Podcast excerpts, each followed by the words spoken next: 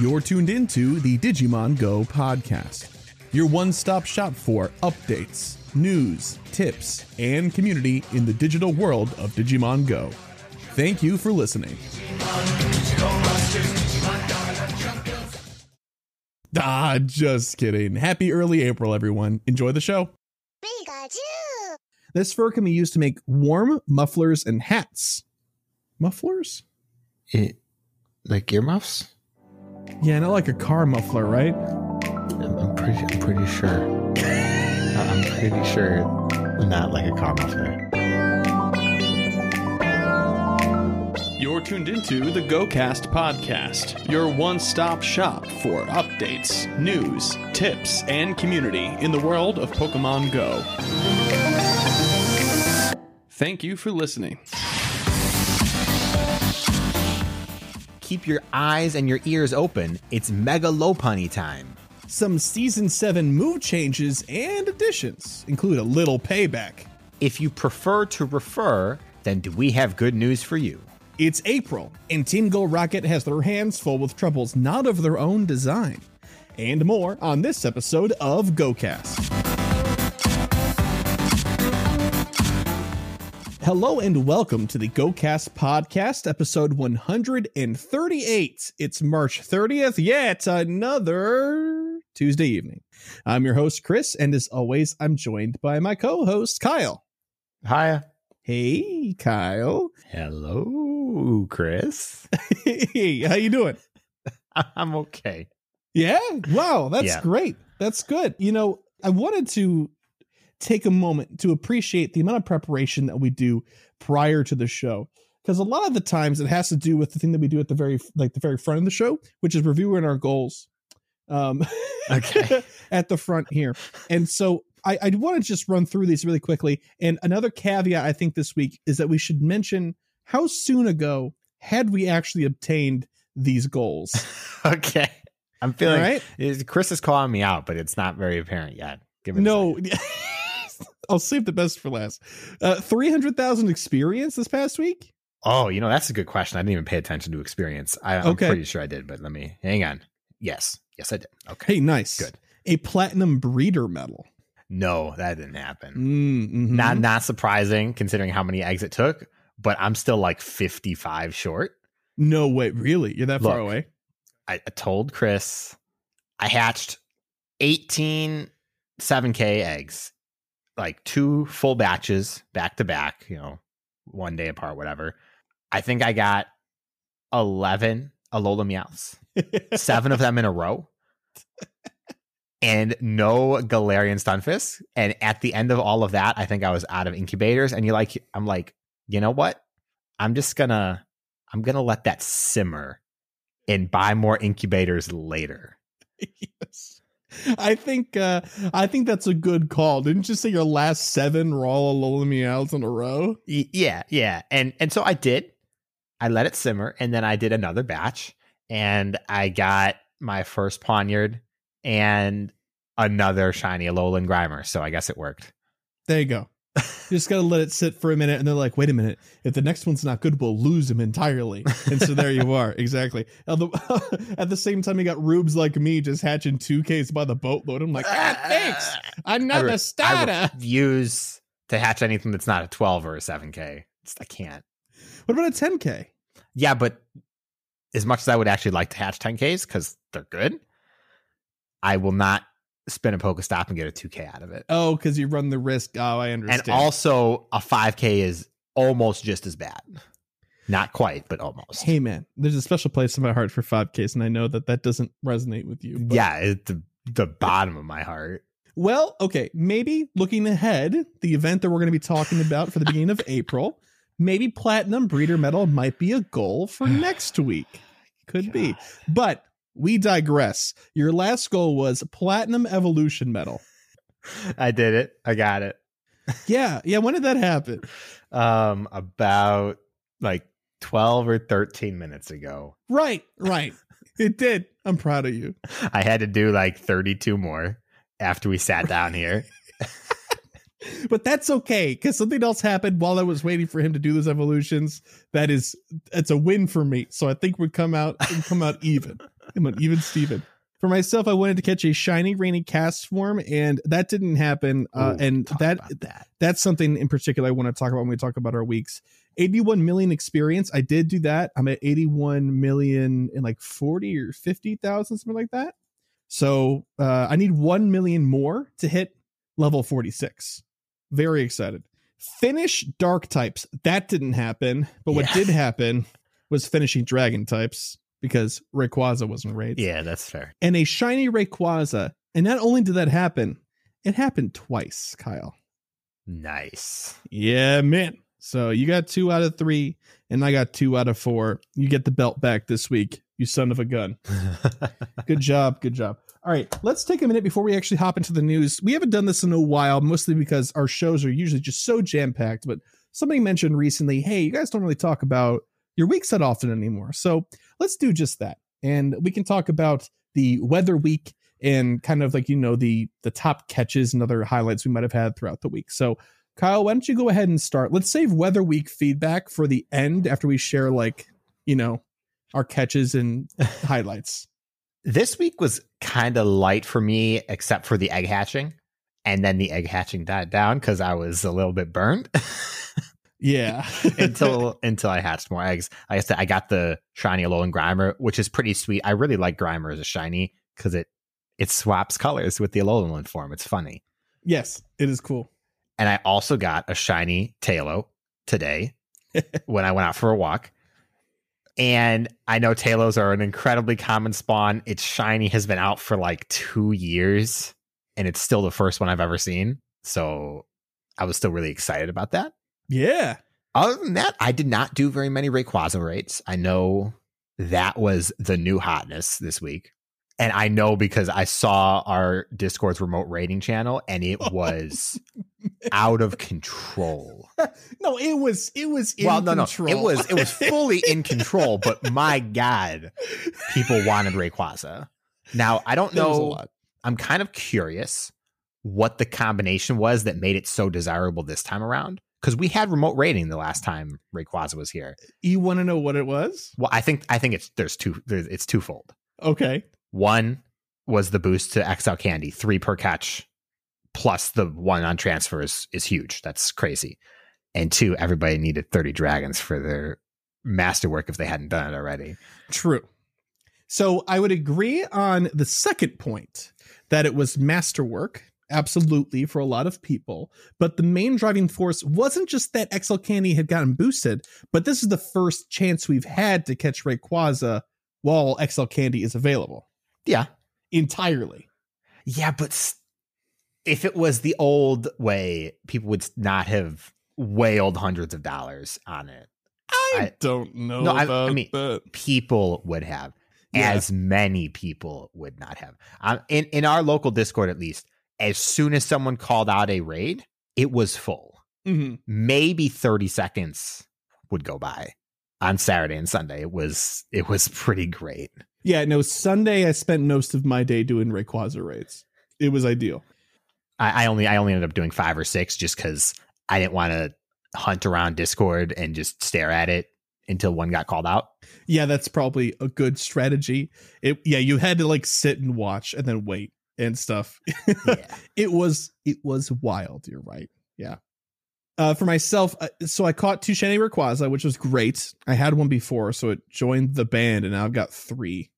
Uh, but but shinies aside, I caught a 100% Rayquaza, yeah and I named him Quasar okay as soon as possible. quasar saber our power ranger fans will get that Stop it. I'm I'm th- I'm more thrilled about the 100% than I am about the shinies. I know that sounds kind of Oh. dumb, but no, I'm it's, really it's excited. not. The the shiny odds are one in twenty. A hundo odd is one in two sixteen. oh well, dang, there you go. So See? your odds of getting a hundo is way lower than a shiny in a legendary rate, at least. yeah, so I'm I'm thrilled. So as soon as Tyson, my Machamp, is done with his buddy stuff, I'm gonna get that Rayquaza up there as well because why wouldn't I? Why not awesome. both? Uh, I refuse to do that. They've they've got me on the line for one at a time, which is a vast improvement for. I'm not going to waste my time with that feature because now I've got 100 percent and I have a nice like pattern and things I feel good about investing time into. You know.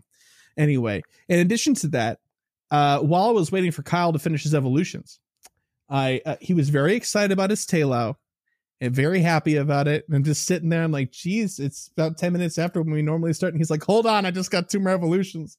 And boom, I'm sitting here. I catch a Taillow in our yard. And he's like, are you serious? Let's let's remind everybody that Chris has about 18 house spawns. yeah, yeah. So, but yeah. but I had the one that mattered this time. it was a good time. Okay, weather week, real quick. Thoughts, feelings, hot takes. Probably lead with the hot take. I mean, it's I have about the coldest hot take anybody could possibly have okay. in that they dropped the ball horrifically on Castform, in that they let other forms spawn. And not only did they let other forms spawn, other forms were the primary spawn. I saw so few rainy Castform in the wild, at least. Yeah. And I think it was very poorly handled, and it should have been the default ignoring weather. Especially, I feel really bad for places that are naturally warm climates that would never have rainy weather to cause it to spawn in the first place, for example. No, you're 100% correct. And I normally will try to to balance out that that perspective by saying, "Oh yeah, but this," or "It's understandable because of this," or something else. The rest of the event was fine, no problem whatsoever. The raids are great. The, I understood everything else about it. That's fantastic. But I, I really, I gotta agree with the rainy Castform thing. I don't know why it wasn't just only rainy Castform, It- or yeah. just release all of the forms at once, and so it's like whatever you have, you have. Yeah, which would have still worked because weather week, obviously, you know. But- right, right. But to highlight just the one and then not have that one, maybe not even spawn all the time, but spawn seven out of ten times is Ex- rainy. it, it should have been the primary spawn of Castform. Yeah. That does not mean the only spawn because some people still looking for the regular shiny Castform if you weren't there for that day hmm that it was boosted.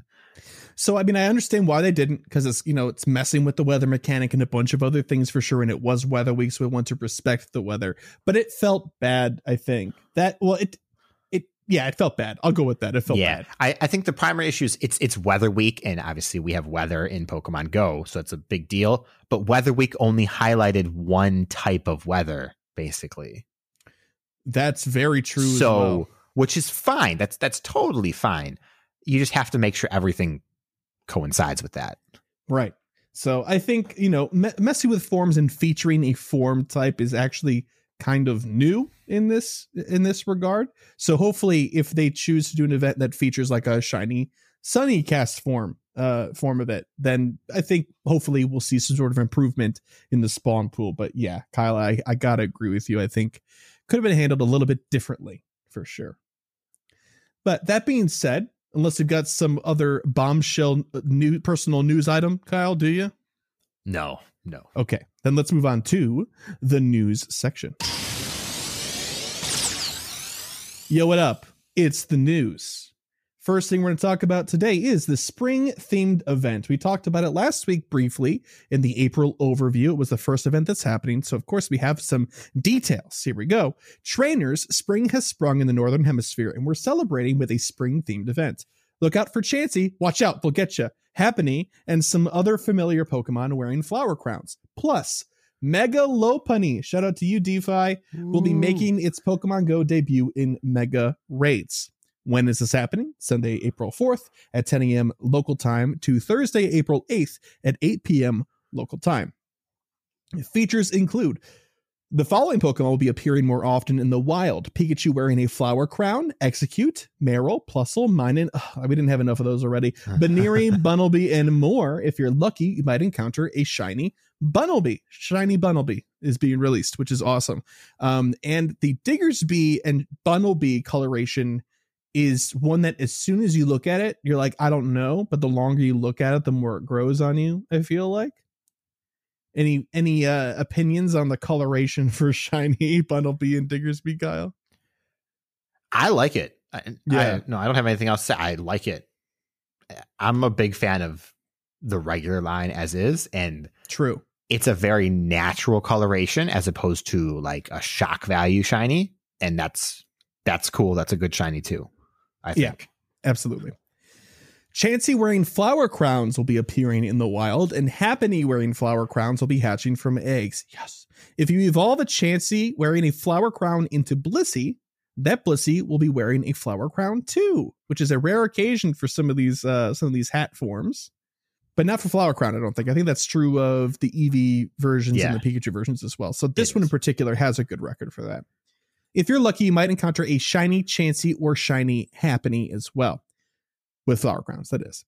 Shiny Exeggcute will be appearing more often in Team Go Rocket battles. Uh, the following Pokemon will be hatching more often from 2 kilometer eggs Exeggcute, Eevee wearing a flower crown, Pichu wearing a flower crown, Togepi, Azurill, Buneary, Happiny with a flower crown, Munchlax, Rufflet, and Bunnelby. Rufflet in 2 kilometer eggs. Okay, now, Kyle, our resident 2 kilometer egg hater. Now, despite the fact that this will probably be like a half percent hatch chance, will you at least attempt a few two kilometer eggs? Maybe. Okay. It's actually a pretty it's a pretty compelling two kilometer egg pool in general. I agree. If it wasn't for the Eevee and the Buneary that you know are going to have like a 20% chance to hatch out of these eggs. But the Eevee's got a flower crown, so if it's shiny, that's trade fodder, man. So, like, so who li- say this honestly, who do you know right now that is in with within trade distance that you could use that as a high value trade with? Nobody. Okay. That's my point. I'm not saying that it's not very high value for the people who seek it, Mhm. but you literally might have to go across the world to find that person. So it's not actually high Mm, value. or to the next Go Fest or Yes, something like that. or well, Community Day. Yeah. Yeah.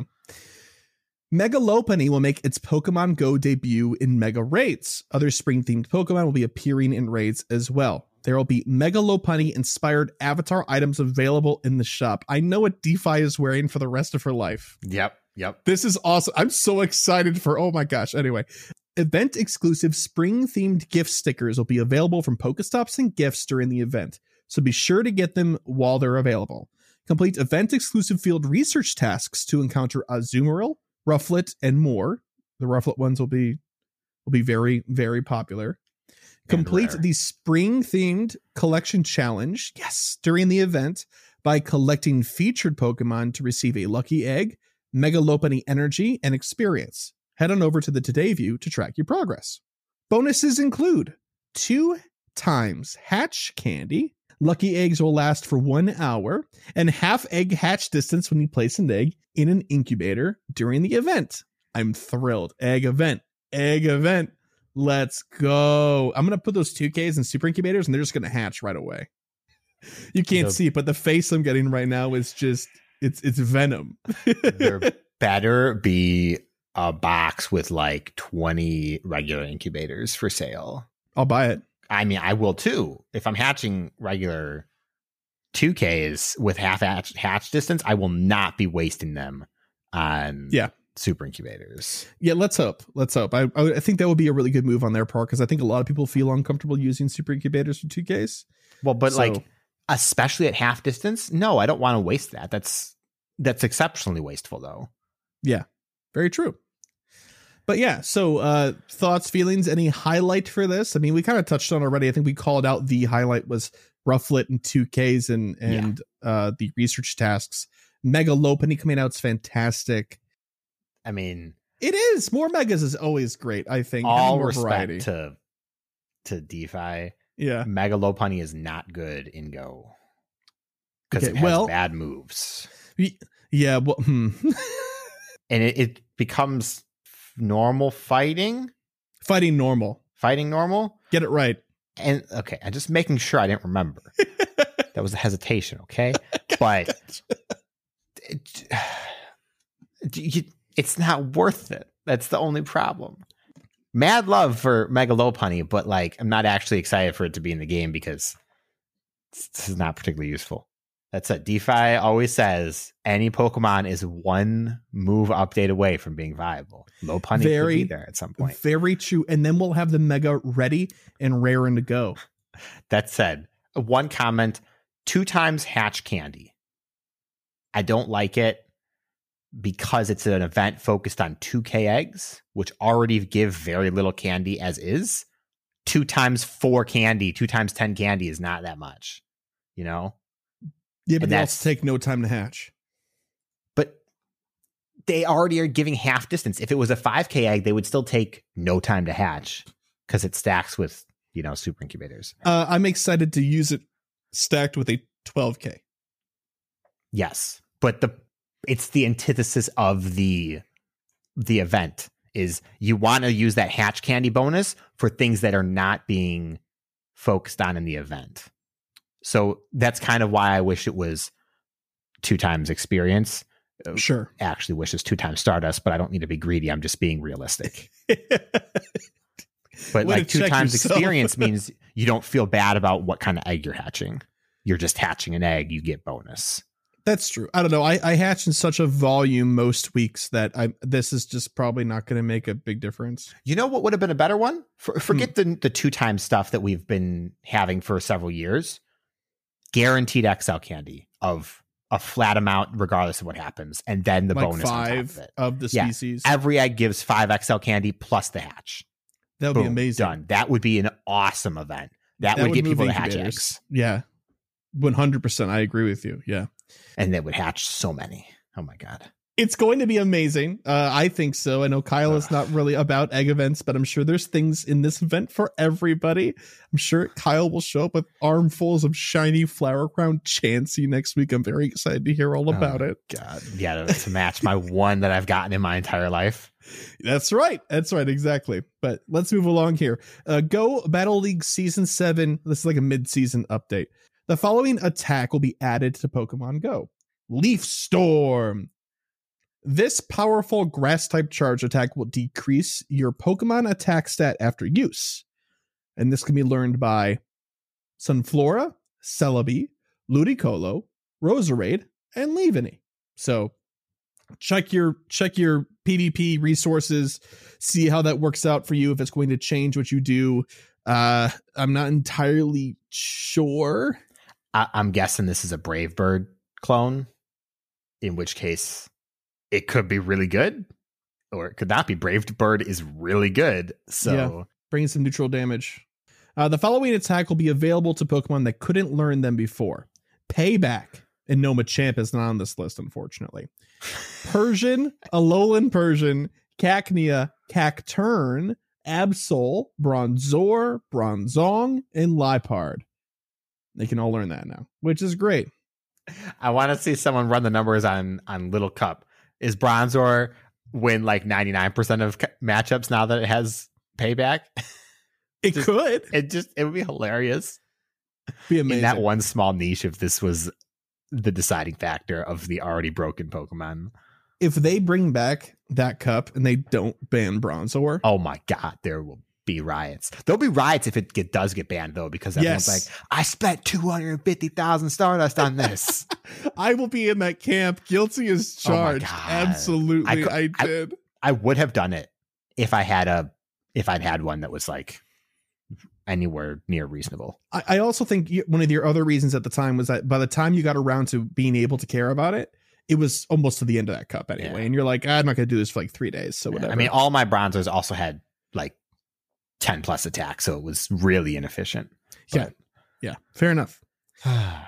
Uh, next piece of news here Pokemon Mischief is on the rise. Trainers, the tricky Pokemon event is back, and mischievous Pokemon seem to be causing more trouble than usual. Throughout Thursday, April 1st, Pokemon prone to mischief will be appearing more often in the wild. Some of them may even be Ditto in disguise. Some of them appear to be causing trouble for Team Go Rocket, too. So it's the perfect time to complete Team Go Rocket timed research and rescue Shadow Zapdos from Giovanni's clutches. Ooh. When is this happening? Thursday, April 1st, as described, from 12 a.m. to 11.59 p.m. local time. So not like 8 a.m. to 10 p.m. or something like that. It's all day. So if you wake up at 2 a.m., you can play. If you don't wake up until five and gets you a third shifter or something, you can still do, get some timing, which is great. I love that. I love that. Features include Pokemon prone to mischief, like Aipom, Croagunk, and Purrloin, will be appearing more often in the wild. Sources tell us that Team Go Rocket Grunts will only have Shadow Aipom on their teams during the event. They just they just hate us. They literally hate us. Who wants a shadow aipom? they thought catching Aipom would put a stop to their pranks, but how wrong they were. Team Go Rocket will be appearing more often at Pokestops and in balloons. Okay. The Team Go Rocket timed research launch during this event will be available from Thursday, April 1st at 12 a.m. to Thursday, April 8th at 11:59 p.m. local time. Complete it within that time to earn a Super Rocket Radar and other rewards. Keep in mind that you have to have completed the higher they fly in order to complete this one for, uh, as well. I'm out. You're done? I don't even have that one yet. You're not. Oh my gosh. You really? You're still working through your stack? I have I have uh, killing me. inter eggsting development. You are killing me, Kyle. Every week, a little more, a little, another little piece of me just breaks off and dies. Oh my Um, god! Sorry, faints. It's a Pokemon podcast. My bad. I think I have to. I think I have to do one more rocket leader. and Do that- it. That one's done. Well, I I, I have I need two uh four more things or whatever. Just do it. I don't. Oh, okay, Shia. That's Mr. LaBeouf to you. I don't like rocket content. I know. I know. Oh, look, a female Combee. That's some sweet. That's like a sweet 1K right there. Stardust. Uh, yeah. The switch timer in the Go Battle League will be cut in half. Could this be more Pokemon mischief at work? Now, a great question about this that was posed was because this is local time during the day, if you are playing a Go Battle League match with somebody that's in a different time zone and the event is active for somebody but not the other person, what happens with the timer? Do they have uneven timers? Unlikely. Uh, our best guess, and Kyle, please correct me if I'm misrepresenting your opinion, is probably that they're going to default to one or the other, the longer one or the shorter one. It's kind of hard to tell. Or they could just pair people up exclusively in time zones for the event because they're hoping people will be playing, so they won't have to worry about enough players. That's very true. That's very true. I guess we'll see. Take a few snapshots for a surprise, probably Aipom if I had to hazard a guess. Ditto will be appearing more frequently in the wild during the event, so be sure to catch Pokemon that Ditto are known to transform into. We've also received reports of Ditto transforming into one more Pokemon species than before, and it seems this phenomenon will continue after the event concludes. And we have it confirmed from Niantic that that additional Pokemon is Purrloin. So there you go. Sorry to spoil that for you, but keep your eyes peeled. So uh so Kyle, you excited about this event or what? No, not even a little bit. this is like in the anti-Kyle event. Yeah. that said, I know nothing about Go Battle League, but reduced switch timer is an interesting thing to play with. It's very exciting. I it's a weird thing where in my mind I'm like, could that be what speed ends up turning into? That would be interesting if it had like a multiplier that would like reduce the switch time based on the base speed of the Pokemon. Mm-hmm. That would be incredible because switching is a very, very valuable component of playing uh, Or- competitive yeah. Pokemon Go. I Or mean, like can- what Pokemon is out speeds up your timers. Like the faster the Pokemon, the faster your timer ticks down and Yeah. stuff like that. You know, that maybe maybe that's that's just a thought because when you see them do something like this, you're like, what are they testing for? I think that they're testing for this to be uh, more of a permanent change in the future Maybe because it's been kind of like an opinion in the competitive Pokemon Go scene that the switch timer is too long as is. I mean, it definitely, it definitely is really long to the point where you want to trap your opponent, and that's, I mean, that's a strategy. But Yeah, and having less time to think rewards people for playing better on their toes, which is Mhm. a great competitive skill to have and Mhm. reward. So, anyway, last piece of news here referral program is now live. trainers. The Pokemon Go referral program is now active worldwide. We'd like to thank our trainers in Australia for helping us test and refine this feature. Your participation and input have helped us prepare this feature to launch. Oh, that's nice. Every journey is better with friends, so why not invite some of your friends to join yours? Whether it's your friend's first time playing or they're returning after a break, which I think is 90 days, by the way, they'll receive rewards like Pokemon encounters, rare candy, incubators, and more as they hit milestones on their adventure, and so will you. With the Season of Legends still ongoing, it's the perfect time to invite your friends to join your journey. So we've already gone over this. We've shared our thoughts about this uh, a few weeks in a row now. So we're not going to rehash it, but the feature is now live. How to refer a friend. Go to the friend screen and tap invite to get your referral code. Share that code with a friend who's new to Pokemon Go or who hasn't played in at least 90 days. There we go. Confirmation 90 days. Once they input your referral code, either during the sign up process or later on the friend screen, you'll both begin receiving rewards. As your friend receives milestones on their journey, you'll both receive more rewards. Make sure to help them out along the way. Remember what it was like when you first started your Pokemon Go adventure? I love this. This is copy at the bottom of the article. Were there other trainers in your life that helped you on your way to becoming the best you can be? We hope the referral program will encourage you to reach out and lend a helpful hand to your friends as well.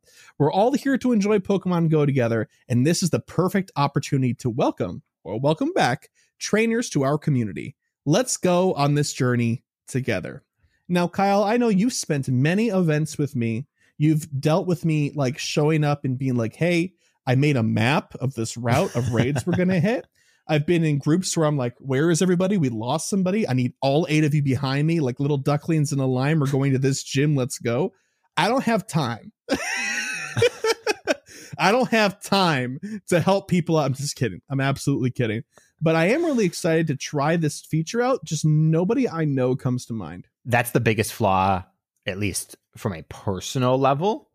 Not to say the feature is useless because it's not. Absolutely not. It's just late. yeah. But like you said before, it's not uncommon for referral programs to come out later in No, but it- but almost five years. Eh. yeah, I think like three is a good amount of time. yeah, just in time for the game to have enough content where you can talk to a friend who is like, "Hey, you remember that game? You remember Pokemon Go when that was on the news in 2016? You want to try it again?" Yeah, I And- didn't stop playing. Please, I'm alone. Yeah, but now like we've already convinced everybody who's gonna con- who's gonna play to Yeah, play. Very, very true. Got to work like on family members and stuff like that next, and be like, Yeah. "Come on, I got to do it for the show. Come on." But yeah, that's hey, that's the news section. Uh, four exciting things that are happening. Uh, at varying levels of excitement based on how you play, I suppose. I can't wait for more egg event, man. I'm just gonna be busting with egg news next week. I'm very excited.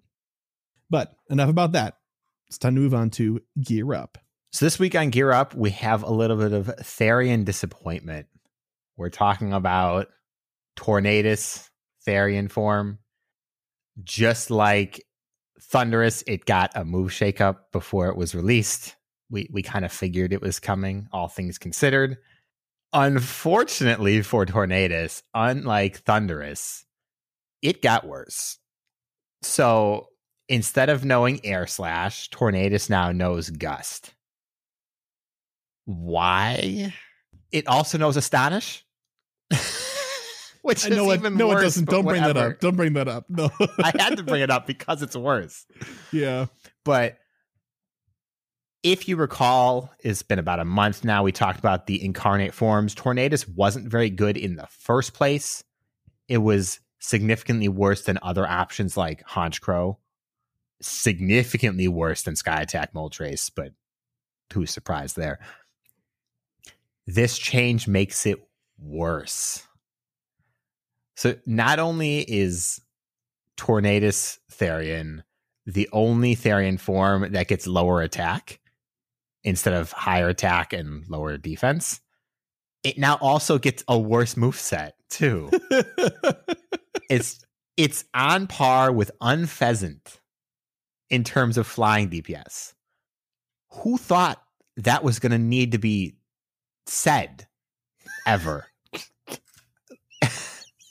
what a bar. What a bar to set. See, the the other bar is is Hawlucha, who is not out yet, but with the expected move set, it's still as bad as Hawlucha, a single stage flying fighting type. Yes. It's almost comical how bad it is because also Tornadus is a goofy looking Pokemon. Yeah, for those of you established. at home that don't remember, it's the bird. Yeah, it's it's the one that gets like their huge out outstretched wings and really squished together pecs so it has cleavage. It's very strange. All I have to say to round this out because I don't think there's a whole lot more to say is everybody please pray for Landorus cuz we we need a Thundurus situation, not a tornado situation here. we we really really do we really do so what you're saying is i catch one of these i place it in a glass box and i never speak of it again Correct. It is Okay. it is actually awful. now if it had gotten air slash instead of gust It would have still been bad. okay. But it would have been like not counting megas and shadow the sixth best flying type. All right. What, All there's right. not a whole lot of competition though so it's hard to be excited about that. And sky attack moltres is so far above everything else in practical discussion that it doesn't really matter. That's sky attack moltres is effectively twice as good as the arn- incarnate form currently yeah so the Therian form just would have been worse with lower attack. It's bad. It's it's funny. It's bad. I'm not going to say Tornadus deserves it because Tornadus is goofy, but I'm not heartbroken about it. I'm just worried. I'm just worried. imagine if it was so good that you saw it everywhere wouldn't that be worse Uh, yeah, yeah. well, I'd rather keep seeing the Sky Attack Moltres. yeah that's right because it's majestic absolutely and i love saying sky attack moltres because you have to specify I mean, honestly, at this point, you don't have to because nobody is ever going to use Moltres as a fire type attacker because it's just not Yeah, it's it's fallen off. Yeah, unless it's, not, it's not that I it's bad. Fire type Moltres is still fine, but when you compare it to other fire type options, it's not. It's not worth it. Like I don't know, Blastburn Charizard. Yeah, I mean, I think I'd have to double check, but they're almost comparable, which is why people don't really talk about it. Why you can talk Yeah. about a legendary when it's outclassed by a starter that we've seen 17 times. right, and that has had two community days. Yeah. Well, not Blastburn, but you know what I mean. You know what I mean. But yeah, Blastburn has had two community days. what? The the December community day. at the end of Oh, okay, all right, Mister Technicality. Oh my God, did you see? I like I like died a little bit inside for a second. I was like, what did I miss? What? and, and, and an event. on? Don't don't forget the event. What day, what day is it? Yeah. oh Yeah. God. Welcome, Chris. It is uh it is March 30th, 2024. Yet another You've missed a lot. Tuesday evening. Uh All right. Well, thank you, Kyle. I appreciate that. It's good to know that all I got to do is catch one Boyd. It's difficult to catch them as is because they're not on the ground, and uh, I I am on the ground. That being said, I caught a lot of Rayquaza, but regardless, moving on. moving on to the Poco lore. And this week we're talking about Bunnelby and Diggersby, the digging Pokemon. Starting off with Bunnelby. Bunnelby is a small gray rabbit like Pokemon. The tips of its large ears are dark brown. DPhiE, we're just kidding. We wouldn't do that to you. That's April Fool's joke number two. I promise there's no more. At least not in our section. I'm not sure if there's anything in BVP corner, but this week we're talking about Buneary and Lopunny, the rabbit Pokemon. First up is Buneary. Buneary is a small bipedal rabbit like Pokemon with brown ears that can curl up. It has two types of fur covering its body a light tan fleece that covers much of its lower body, feet, and the tips of its ears, and a smooth chocolate colored pelt on the upper half of its body. It has a small triangular pink nose, pink paw pads on the undersides of its feet, and small tan spots above its eyes. It has a small brown puff of a tail. I love that. If Buneary senses danger, it perks up both ears. It can also be a sign that Buneary needs care due to something wrong with its body and mind. Oh, that's a little That's a little serious. it can deliver powerful blows with its curled up ears, and it has an impressive jumping ability. It can be usually seen with one rolled up ear to swiftly counterattack when needed. It can increase this attack's power through training. On cold nights, Buneary sleeps with its head tucked into its fur. It lives in forests, though it can also be found on icy mountains. It is most likely herbivorous. I guess it's not confirmed. Uh oh. Most Oh. likely. Be Oh careful my if you keep a gosh. As a house pet. Yeah, no kidding. Buneary also likes to eat certain kinds of flowers found in the wild. Love it. I love a little bit of like mystery in what you think is just a small, unassuming, cute Pokemon. Strange. All right, ready for Lopunny? Let's do it. Lopunny is a bipedal rabbit-like Pokemon. All right. So first things first, they, these are both the rabbit Pokemon, and both are described as rabbit-like. I have a problem with that. Mm-mm. The, the rabbits. They- like, they're rabbits. At least Lopunny is is humanoid. Buneary is a rabbit. Straight up rabbit. Yeah. You don't get more bunny than Buneary. Yeah. Lopunny is a bipedal rabbit-like Pokemon with a dark brown fur, with dark brown fur and a short round tail. It has pink eyes with black markings on the inner edge, long tufts of cream-colored fur above its eyes, and a small pink nose. Its long ears, which bend shortly above its head, end in fluffy cream-colored fur. Lopunny is very proud of these ears and never fails to groom them. If the ears are roughly handled, Lopunny will kick in retaliation. Its head, body, and hips are covered in dark brown fur, while its wrists and lower legs are covered in fluffy, cream colored fur similar to its ears. Okay, I want to pause you just for a second because my brain misheard you. And I heard you say ne- never fails to groom them, as in it never grooms its ears, but it was very proud of it. And I was very confused. Oh, you're like, but they look pretty. They look pretty clean. They're so clean. They're so proud. What do you mean they don't clean it? And I had to reread the sentence as you went forward. I'm like, oh, I'm just yeah. oh boy, uh, this is where it gets interesting though. As Mega Lopunny, its personality drastically changes, becoming extremely aggressive with wild fighting instincts. In order to become more capable of fighting, it sheds the fur on its neck, upper torso, fingers, and legs, forming black patterns on the legs that resemble ripped pantyhose, like Hulk mode. The tufts of fur above its eyes combine to form a single butterfly shaped crest. The cream fur on its wrist and ankles become more round instead of fluffy, but the rest of its lower leg fur is replaced by the pantyhose style covering. Its ear fur now only covers two segments of each ear in fluffy bands. It sheds its fur twice a year and has a soft, fluffy coat in winter. When the hot season ends, the coat is replaced with one filled with plenty of insulating air for the cold weather. This fur can be used to make warm ear muffs and hats. Lopunny is a timid Pokemon that will cloak its body with its ears or spring away when it senses danger, though it's capable of unleashing super destructive kicks with its lithe legs. Because of this, Lopunny is constantly monitoring the surrounding area. When Mega evolved, a powerful whip swing from its ears can crumple steel plates. Whoa. Because it's got that fighting typing now. Yeah. Stats. Max CP, and these are from Mega Lopunny, by the way, because I didn't spend any time looking up Lopunny's base stats. So Oh, these are from Mega. Lopunny. Max CP at level 40, 37, 45, and level 50, 42, 34. That's that's pretty good. Now, you're probably wondering why. What stat is the culprit of such a high CP? Well, 163 stamina, not there. 214 defense, of course, not there.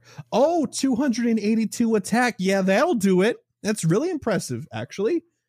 Best move set, low kick and focus blast. Oh my god, it was so bad. It's it is a little bit disappointing. It's so bad. but again, like DPhiE says, one move change away from being viable. Yeah. Uh-huh. Yeah. Yep, yep, yep. So get out there and get your Mega Lopunny this next this next week for the event, the spring event, and uh and get to low kicking and focus blasting. No, don't do that.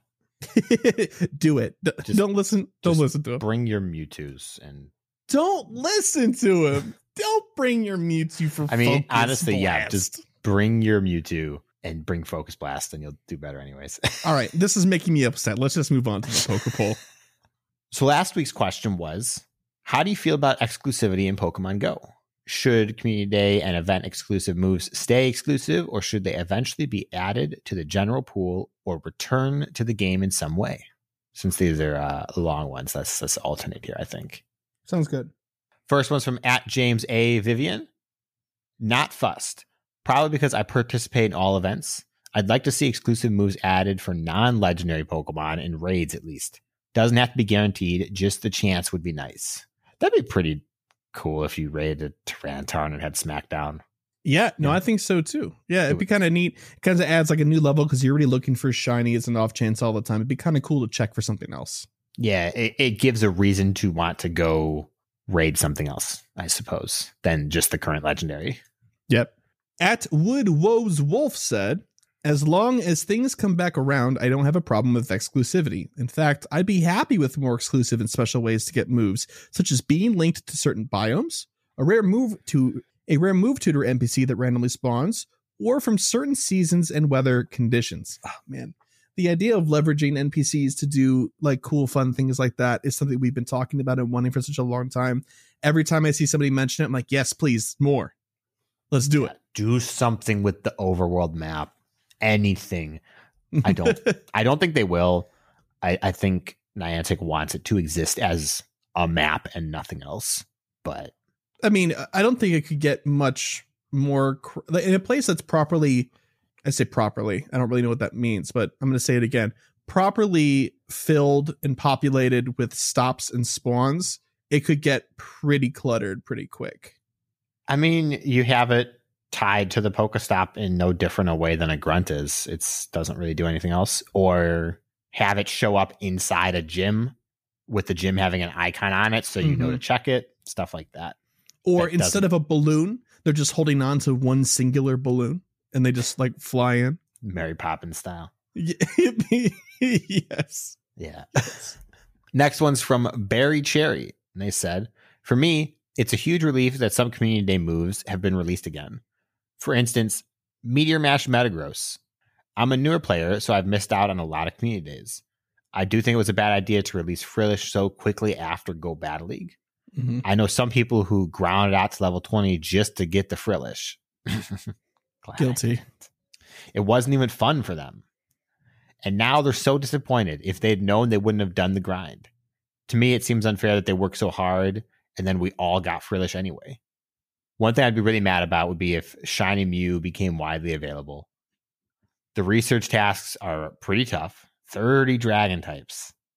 And it would be so annoying if Niantic released Shiny Mew in, say, six months. I wouldn't rage quit the game, but I'd be very unhappy. Totally reasonable. And I will definitely say you do not have to worry about that because the Pokemon Company has a very, very tight lock on Shiny Mew.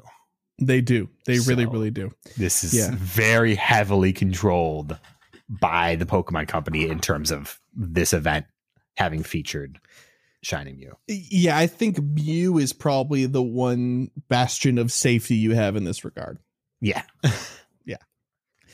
Dad said, I don't mind exclusive moves, but I don't like exclusive Pokemon. I've played every day since December of 2018 and still don't have Tropius, which I would like to have for GBL.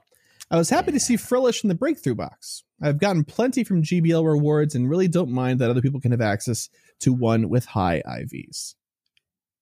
Oh, that's true. I suppose with the breakthrough What? box, it didn't exactly have good PvP IVs. But the Go badly encounter floor is still 10 10 10, isn't it? It's an encounter. Yeah, so it's just it's just as good, if not the same. the Uh, so It's the same so spread. actually released it in the wild was uh was the move that people are like, oh man, Yeah, the wild one is the one that you can get a good PvP spread on. yeah, that's a good point. Um, totally agree on Tropius. It is long overdue for a regional rotation or something. I still don't have a Heracross or Corsola, wow.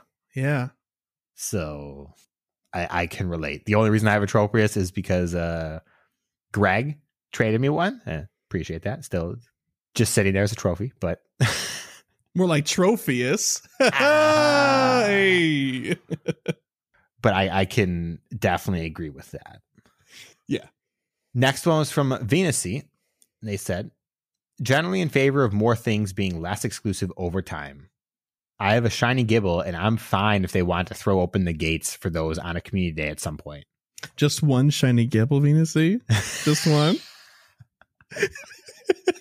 Just two, Chris. this is the thing that we get to be jerks about, and I will always find a time. Oh, until the community day, it is it is a shining moment. Quite literally. That's quite it. literally. I do appreciate all the events this year, granting 2018 moves as someone that missed a lot of them slash didn't have the candy for a lot during the 2019 rerun. But I do wonder how they handle this going forward. I'd much rather see the 2018 moves be added to the regular pool rather than try and have both the 2018 and 2019 moves in random events next year. The one thing that gives me pause is Go Battle League rewards. I don't think I'd have grinded out to rank 20 last season if I knew male Frillish was going to be the research breakthrough this month by the time this airs. I was fine with female Frillish being in the wild. I'd probably be fine with this if they'd waited a little longer, but this feels a bit too soon to go from it needs a lot more effort to get one of these in this form to everyone gets for free. I totally agree. Like, and this is from somebody who didn't do the rank 20 grind. I think having locked one of the two, either male or female Frillish behind an exclusivity wall would have been great. So everybody else can get their their dex entry and all that sort of stuff. But like you oh, oh I got a blue one because I did this in Go Battle League for like, you know, three to six months or something like that, maybe. If they'd waited one more full rotation of Go Battle League, Yeah. yeah, I I don't think it would have mattered. I don't think people would have felt very strongly one way or another. Right, but because it was immediate, it became a talking point. Yep, exactly. Yeah, or it feels agree. immediate, even though it's been like six weeks. But Sure, sure. Time is sure. irrelevant currently. But that's I also want to say that as somebody who has shiny Gible, plural, I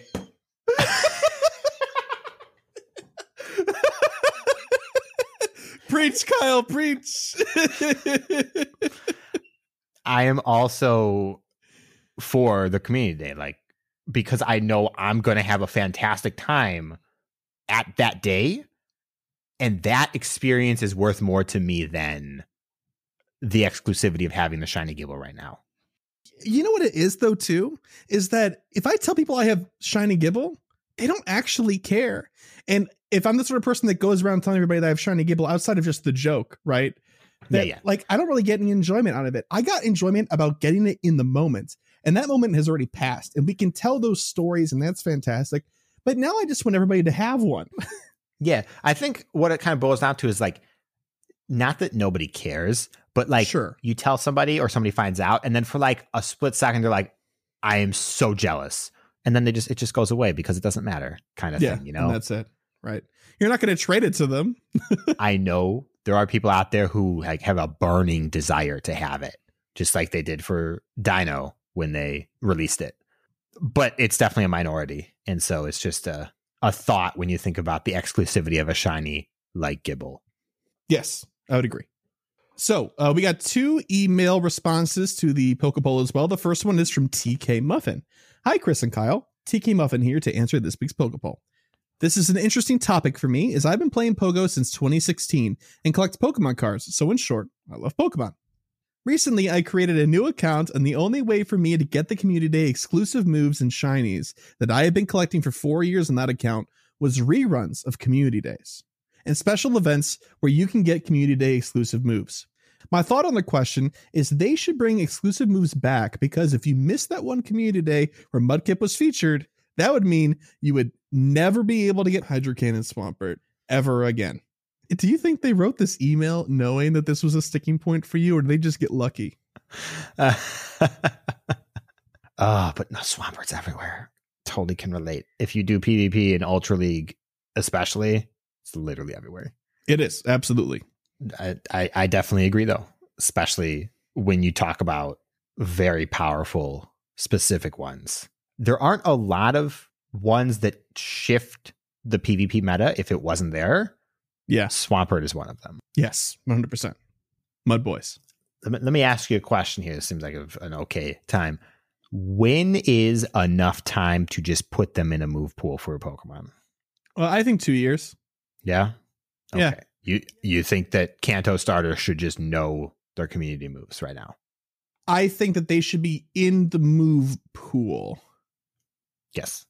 So you can TM them. Yeah, so here's the thing though. I kind of feel weird about the starters. I think that the starters should be at like okay, I think there should be like three levels, right? Exclusive, still locked behind whatever the case might be, you need elite TMs.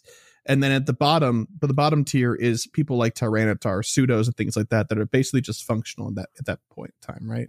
Mhm. Now, I think that there should be events scattered throughout because starters and things around starters always bring people to events that they should be available to be TMable or you know obtainable in some way during the event. But I, don't, I'm not, I feel weird about having Blastburn Charizard just available all the time. But at the same time, like the people that are playing, the people that I encounter in GBL that have Charizards, no question in my mind that they have Blastburn. Well, yeah, because it's not worth bringing otherwise. That's the problem. Yeah, yeah. Like- so, Any Pokemon that has one of the good community moves, they're not worth bringing unless they have that move. yeah, Period across the board. You're not going to bring a Metagross that knows. I don't even know what its other charge move is besides Psychic, honestly. I couldn't tell you.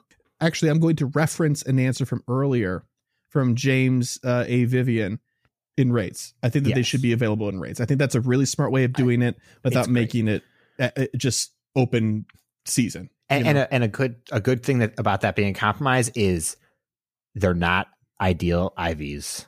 If you want the ideal IV, you have to go through the more work, either invest the TM or wait for an event for it to come around. right but they're guaranteed to not be bad ivs I mean, no, they're guaranteed to be bad IVs if you want to use it in PvP.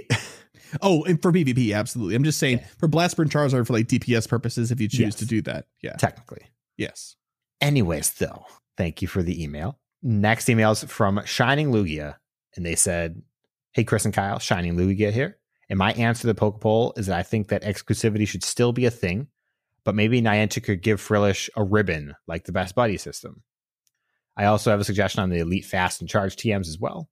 I think there should be a chance to get an Elite Fast or Charge TM when opening a gift with a sticker, so it actually has some use. Because I know when I mm. send gifts, I don't use stickers. That's fair. I don't use stickers either, except for a couple people. I use stickers for a couple people. see there you go it has use I always feel bad though because I don't ever have an appropriate sticker, so I just end up sending like a thank you sticker with Pikachu on it because like I just none of them are appropriate. For my goals, I did complete the 35 Go Battle League matches, and I'm happy to say I got the beautiful shiny Rayquaza, which is my first shiny legendary, and bragged to all my friends at school. nice I don't know if this is a long time for Pokemon to be in a gym, but I have a Samurott that has been in a gym for 54 days. I want it back. that's a long time That's a long time. Ooh.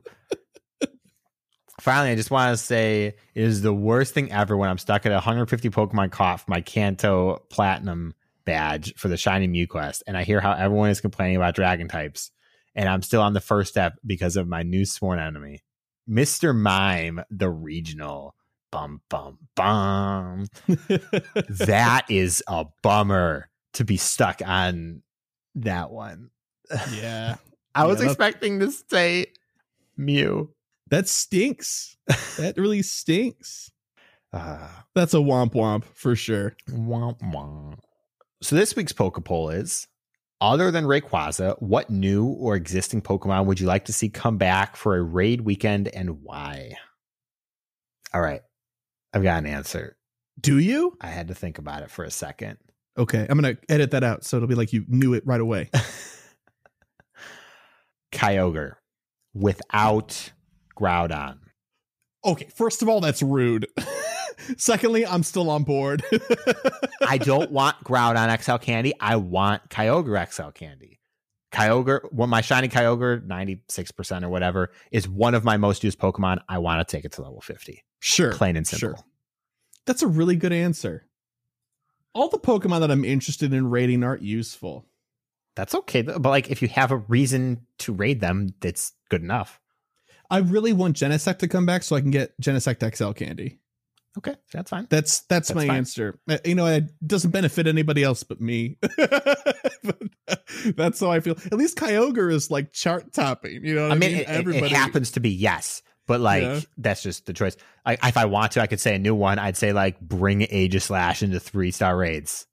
I will. Oh, sure. I will literally just drive everywhere to find Aegislash raids if that was the case. yeah. You know they're just going to be in like twelve kilometer eggs, and you're never going to see one. But oh god, I just Good thing. Good thing you know a professional egg hatcher. I just broke my heart realizing that Honedge is probably going to be like a 12k egg exclusive. Yeah.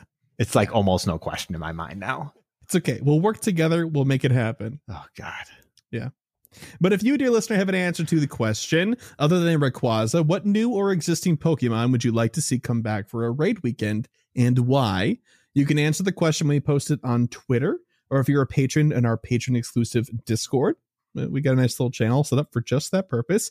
You can also send us a voicemail to 262 586 7717 or send us an email to mail at gocastpodcast.com. But before we get into anything that has to do, you know, with mail, to, to any extent. We're going to pass it on over to Fish and DPhiE. And this week they're going to do a little farewell to Ultra League and, you know, Great League's back, and that's fantastic. And a deep dive into Prismatic Cup. Over to you.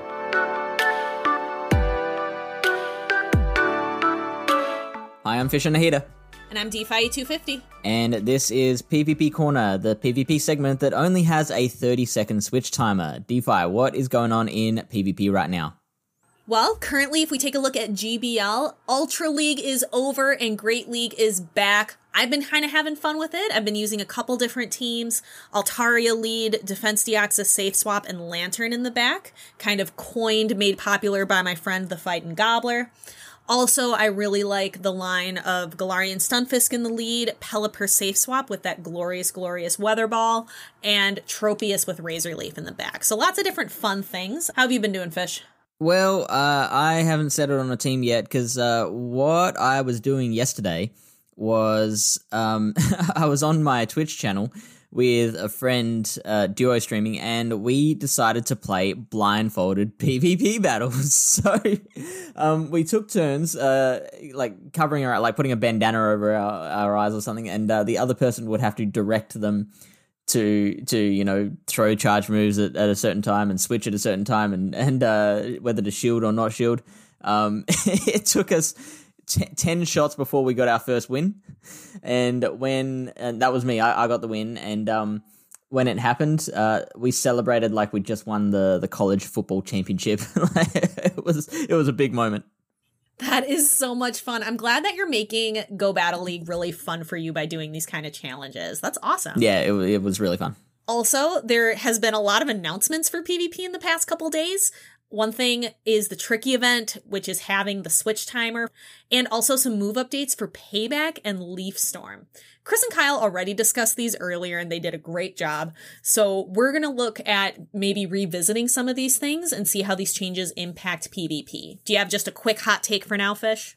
Uh, just I have been wanting the switch timer to go down for a long time. I think this is so good. It's going to be so nice. Uh, it will allow for a lot more strategic switching. Uh, it means you won't get punished quite as much for getting locked in against a, a hard counter.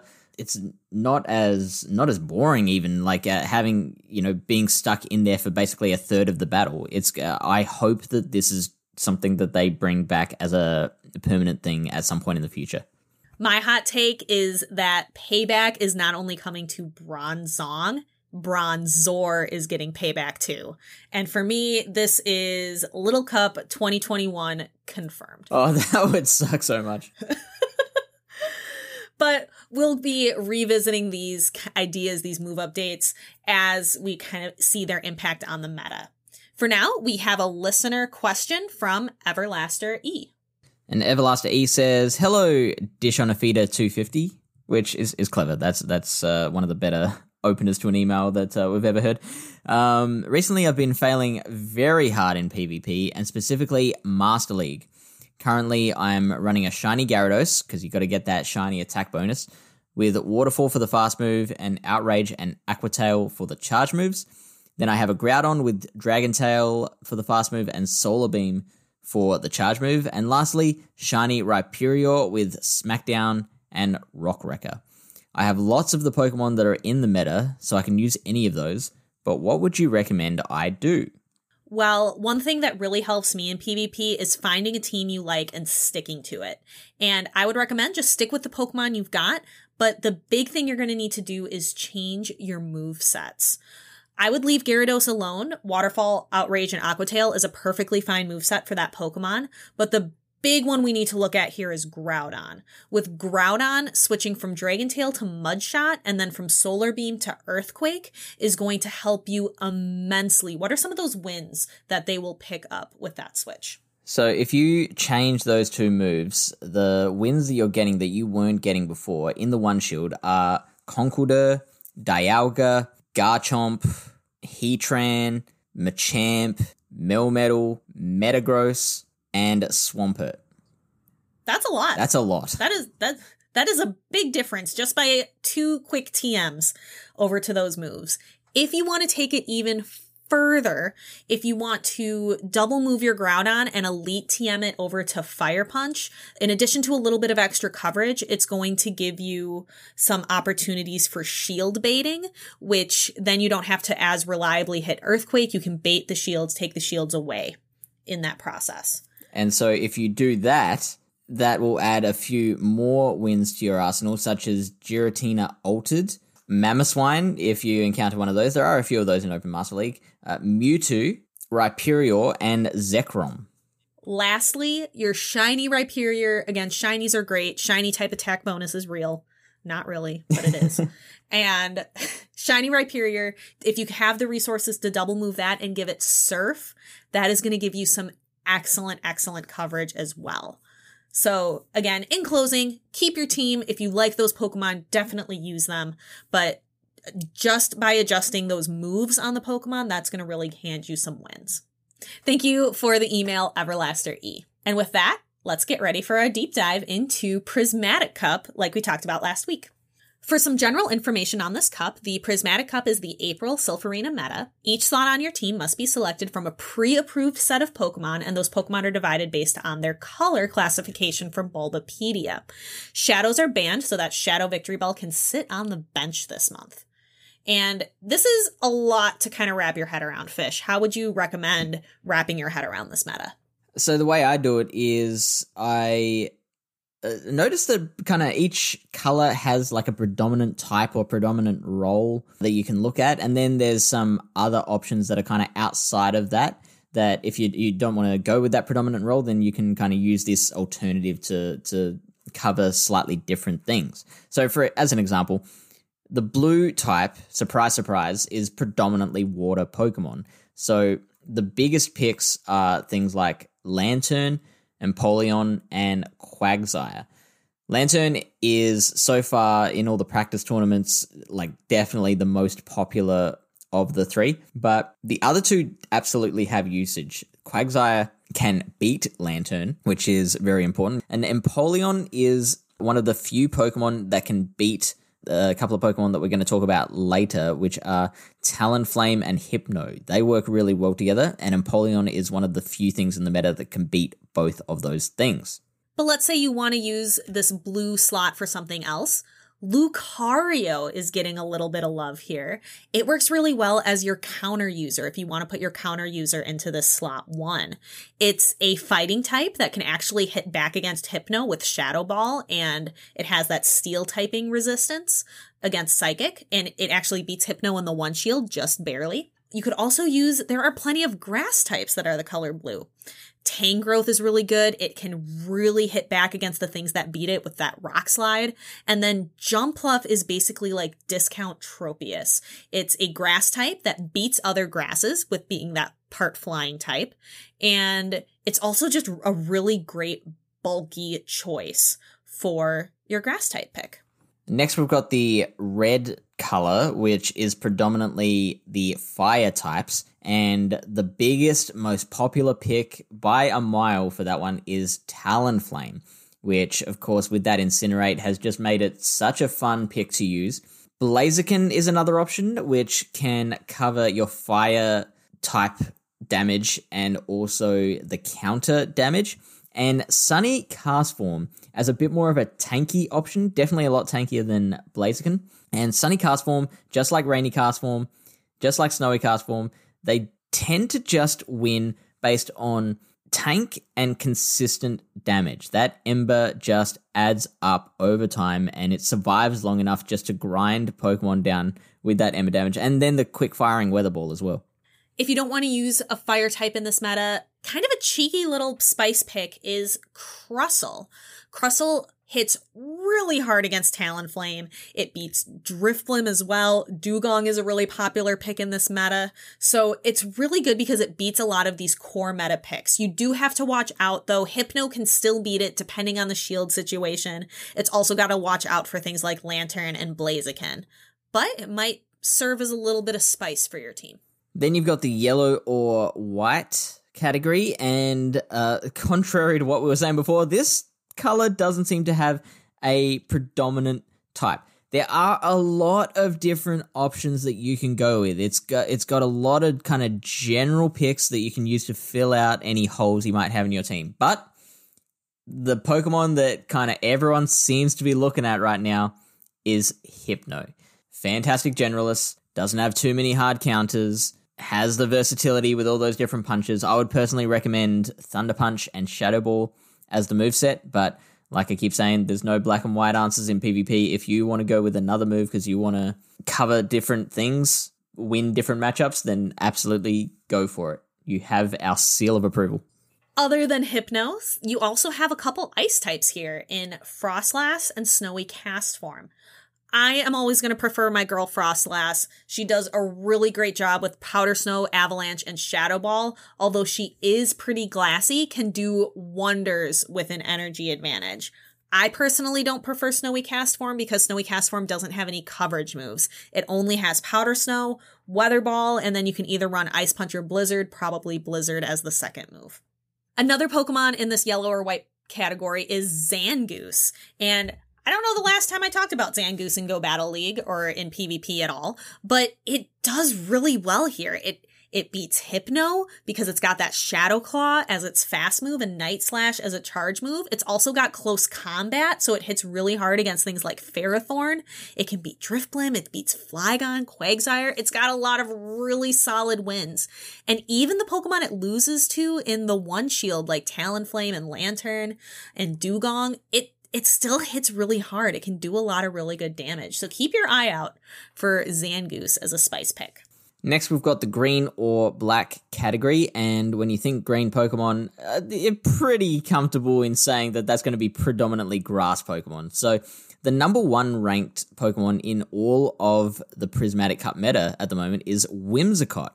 The grass fairy typing actually has a fair amount of resistances, and that charm damage, like it usually is, is just oppressive. Like it, it just grinds Pokemon down. It doesn't care about shields. And in this cup, which is kind of bulkier than than Vortex Cup was, I think that comes in handy. The shields don't matter as much in a bulky cup, and so Whimsicott with the charm doesn't care about shields either. Some other options in the grass section are Chesnaught, which covers your grass and fighting roles, Meganium, which is just you know just doing grassy things, but uh, it does it very well with a lot of bulk. And Cradily, which that stone edge, that kind of unique typing of grass and rock, that's gonna be very handy. I mean, a stone edge will just knock Talonflame right out of the sky. There's a lot of really cool things you can do with rock damage in this meta.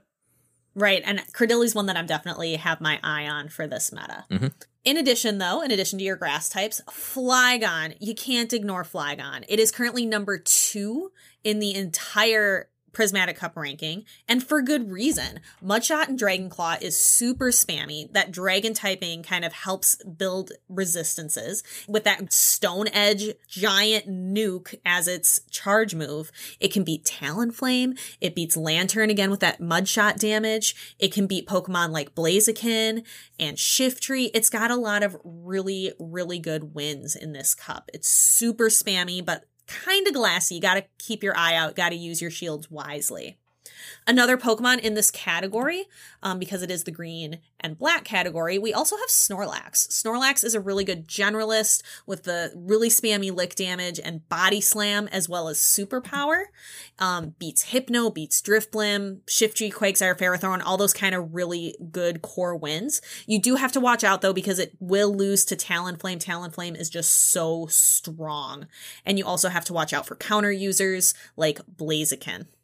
Speaking of counter users, the next color is brown or pink, and that's where most of the counter users are hanging out. So, Pokemon like Hariyama, Sudowoodo, Hitmonchan, and Hitmontop are all solid options. Hitmontop has that stone edge damage, which we've talked about on a whole bunch of other Pokemon, and that will absolutely get you some nice coverage. Hitmonchan is versatile with its elemental punches and some close combat if you wanted, or power up punch, or whatever you whatever you want to kit out your Hitmonchan with. Sudowoodo is a fighter that loses to other fighters, but it's also a fighter that is not weak to, say, confusion from Hypno, which is really interesting if you want to go with that. And Hariyama is just so thick. You know, thick with uh let's give it like 16 C's this time. Like that's it's got a lot of hatred. Yeah, right, Ooh. right. um if you don't want to go with a counter user, what options are there for you? so many. There's quite the coverage you can go with here. Shiftry is in this, um, in the brown category of this. Shiftry is incredibly spammy. Snarl just prints energy, going with Leaf Blade and Foul Play as the charge moves. Alolan Raichu, again, super spammy, but much like Shiftry is very glassy. Can put out a ton of damage with Volt Switch, Wild Charge, and Thunder Punch. I don't know about you, Fish, but I'm one of those people who built an Alomomola for Love Cup. and it is a pink Pokemon here, and I would love another opportunity to use it. Waterfall is a great fast move, does a ton of damage. However, there are better water type options in that slot one. It just, it, it's there. You can use it. Mm-hmm. It's ranked pretty highly because it does beat a lot of those main meta Pokemon like Talonflame, Blaziken, and Lucario, but there are better options. It's mainly its bulk that uh, gets it its wins, just like with the Castforms. It just outlasts things. Another great kind of spicy pick for this section is Dragonite. Dragon Breath is incredibly oppressive and can just spam down your opponents. And then paired with Dragon Claw is super, super spammy. It'll be Talonflame, completely obliterates Flygon like there's no tomorrow. and then can also beat your counter users because it has that flying type as its kind of its coverage as its second typing. So it'll beat things like Hitmontop and Blaziken as well.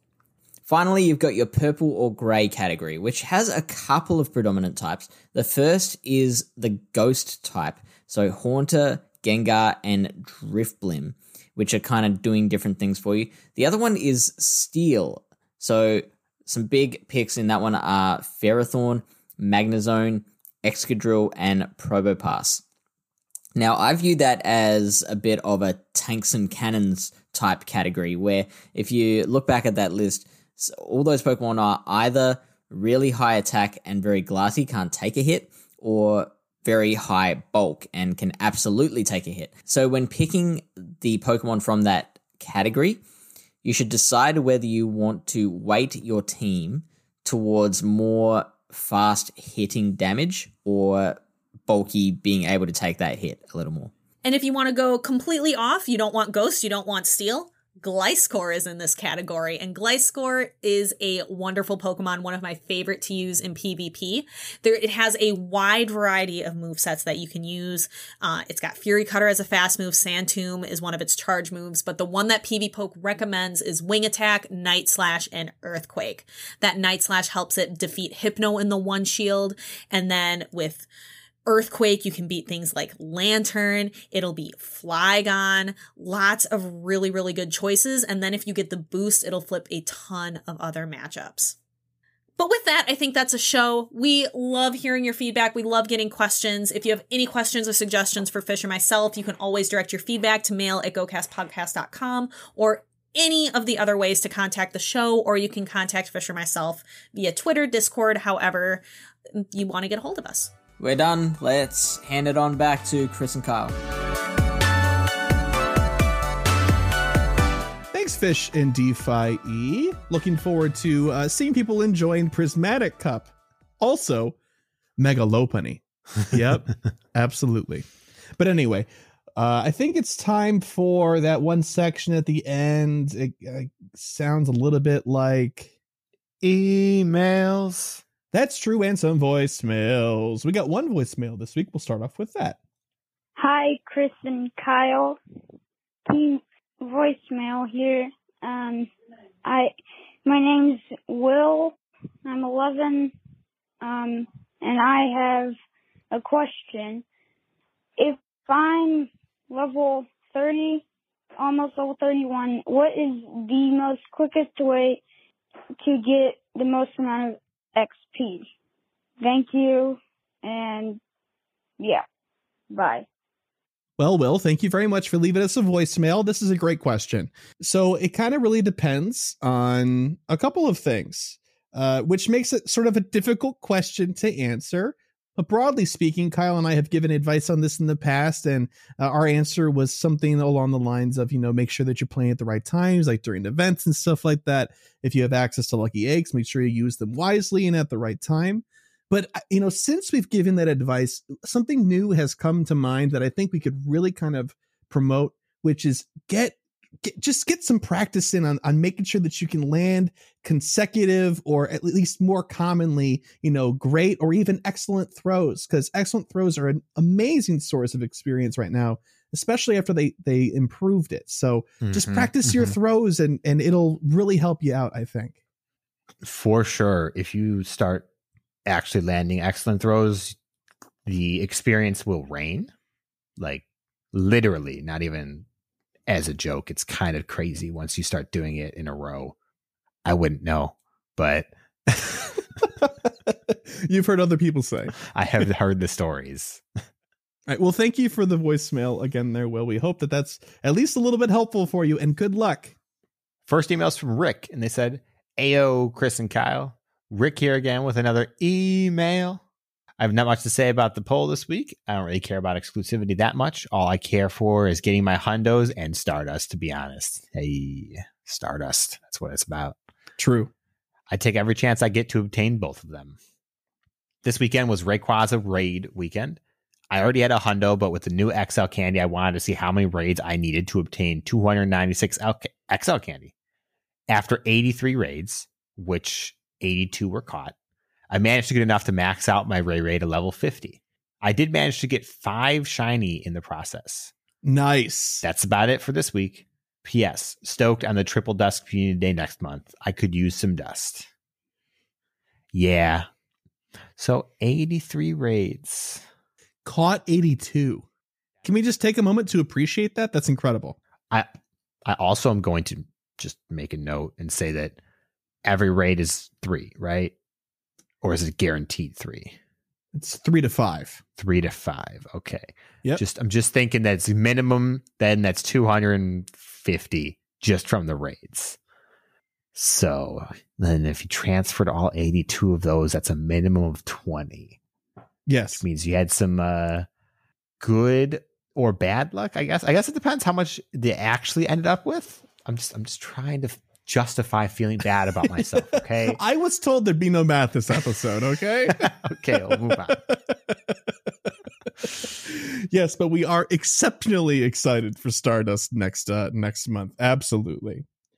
This next one's from Simon. Hey guys, Simon here to bug you once more. Oh, you're not bugging us. We love it. Listening through the episodes, I've come to realize something. You've both had it far too easy, answering very fun questions put forward by the listeners. So this is going to have to change.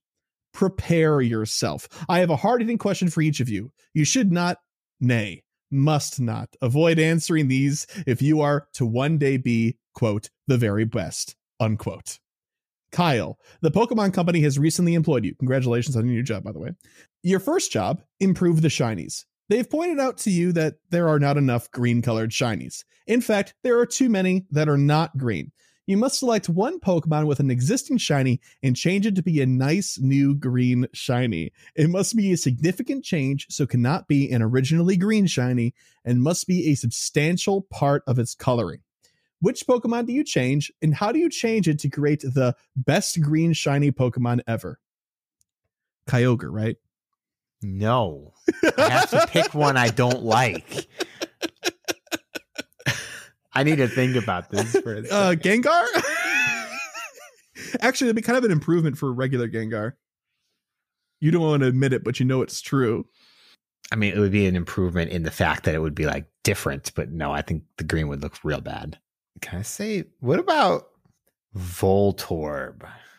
Yeah, Voltorb Electrode, both of them. Instead of being blue, they would be green. And that way now it's like red and green. They're like Christmas. Oh my god, that's I'm actually a with good answer. That's funny. That's actually a good answer. That's a good answer.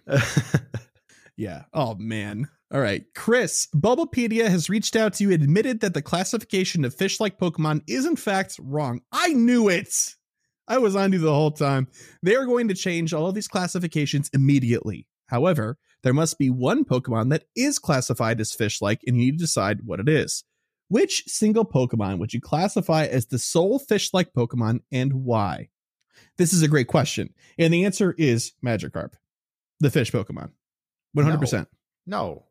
Magikarp is the least fish like because it is a fish. You have Oh. to pick the most not fish like fish to be Oh. the most fish Oh, okay. All right, fine. I'll have to re I'll re- have to rehash my answer. Let me just Google fish Pokemon really quick and see what happens. God, they're all just fish like they're all just fish. Every single one of them. How about Huntail? okay. How about Okay. Huntail? I'll, I'll even settle for Gorebyss. Okay. Oh, okay. Yeah, they're they are. I, I think if someone told me they were fish like, I'd be like, yeah, yeah, you're right. They're yeah, they're, fish-like. they're they're fish like, but you're also like, I'm not sure if they're eels or not, but I'm not confident enough to really say, no, man, they're eels instead. You're like, eh, they're fish like. So, okay, are we cla are we happy now? Are we satisfied? yes. Okay, good. Simon, thank you for your your great email. Appreciate it. Last emails from Mitch, and he said, "Hello, Therian, Chris, and Incarnate Kyle." I'm gonna stop you right there. Chris is very clearly the Incarnate, and I'm very clearly the Therian. Yes, you're very clearly a big goofy bird with awful stats and a bad move pool. Yeah. And also I a big agree. I feel bad. and also a big cat with some kind of curly tail whose moveset is currently amorphously unknown. True. True. and also a weird floating man with very skinny arms and no legs that actually has a decent move pool, True. but high attack. My legs are actually just a cloud, so you nailed it. You nailed it. How are you? Good? Has spring sprung yet? As much as spring can spring in the Chicagoland area? No, no, it hasn't actually. It was like 60 degrees today. It's going to be 40 degrees tomorrow. So I don't, I don't know what to tell you. They're like, enjoy some nice weather, but 25 mile an hour winds constantly. yeah. It's let's just say it's a good thing we were not recording yesterday because the Yeah. wind was so loud outside of my window. We wouldn't have been able to record because my microphone would have picked it up. True. I was talking with Kyle last night at like 10 p.m. and I was like, is somebody howling outside? He's like, can you hear that? That's the wind. It sounded like somebody like next to him just going, to oh. Yeah. For like oh. for like four hours straight. like somebody pretending to be a ghost. Weather is improving here in Albuquerque. I look forward to the day where I can be outside playing community day while sweating bullets. That's a strange thing to look forward to, but okay. It seems we have a few days break until the next major event. This is much appreciated. I'll be pumping the brakes a little bit this week. I finally figured out a good emulator, so this week I'll be streaming Pokemon Diamond. Very excited. Haven't played it for a while, and I feel like I need to experience it with all you fine folks. Old goals. Shiny, rainy Castform. Nope. Did my darndest to complete every task to no avail. Platinum Rising Star Medal. Three unique species left. Yes, handily. I had to do a Swellow raid. Oh. Oh. A million experience. Yep, almost halfway to 48. Holy cow, look at you go. New goals 3,400 total gym battles, 130 in a week. 500,000 total Stardust, 450K as of now. Wait, so you need 450k? Why are you so low on Stardust? I think that they need 50k more. no, because they said 130 in a week, so I'm assuming that's how many they need. The Mitch needs to do. Or they have a hun- they have Mi- 400 Mitch would not make a goal of a million experience and only 50k Stardust. hard to argue with that. That's true. You can keep that in the podcast, because the last goal is a million experience. oh, there you go. Okay. So yeah, it's four. It's you, why do you only have 50k Stardust? What did you do? What did you do, Mitch? Spent it. On Just what? spent a Rayquaza maybe. Okay. Anyways, shiny vibes all cooks gravy. Streamer, resident super player. All the above.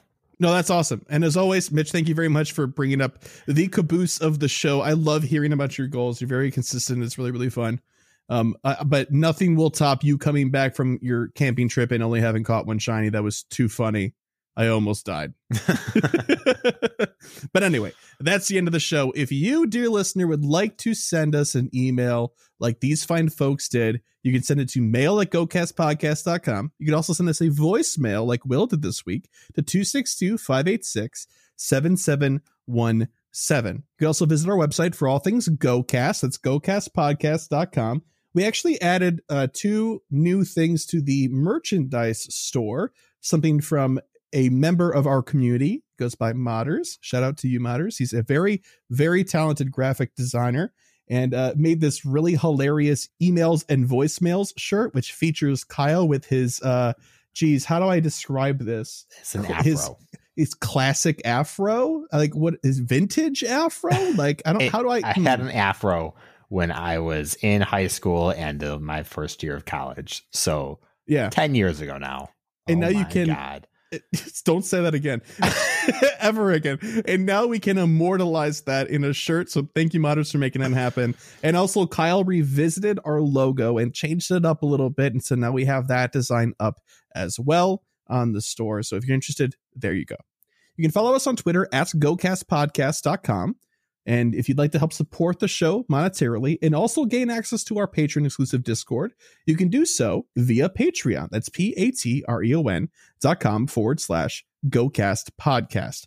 Shout out to our elite trainer tier patrons Cyprian Bo, Daniel Zekwalker, Andrew Chad, Robert Laurie, Sports, Michael, Ozzy, Ted, Jabril, and Tish.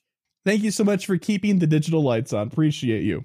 And if monetary support is not your dealio, you can still help the show in a big way by leaving us a review on whatever you might be listening to us on right now, except for Spotify, I guess, because geez, this is the year. I swear, this is the year. Come on, Spotify. Uh, It just takes you a minute. It's free and it helps us out a bunch. So please, if you could, leave us a review. We actually got two five star reviews since last week. So this first one is from BW10.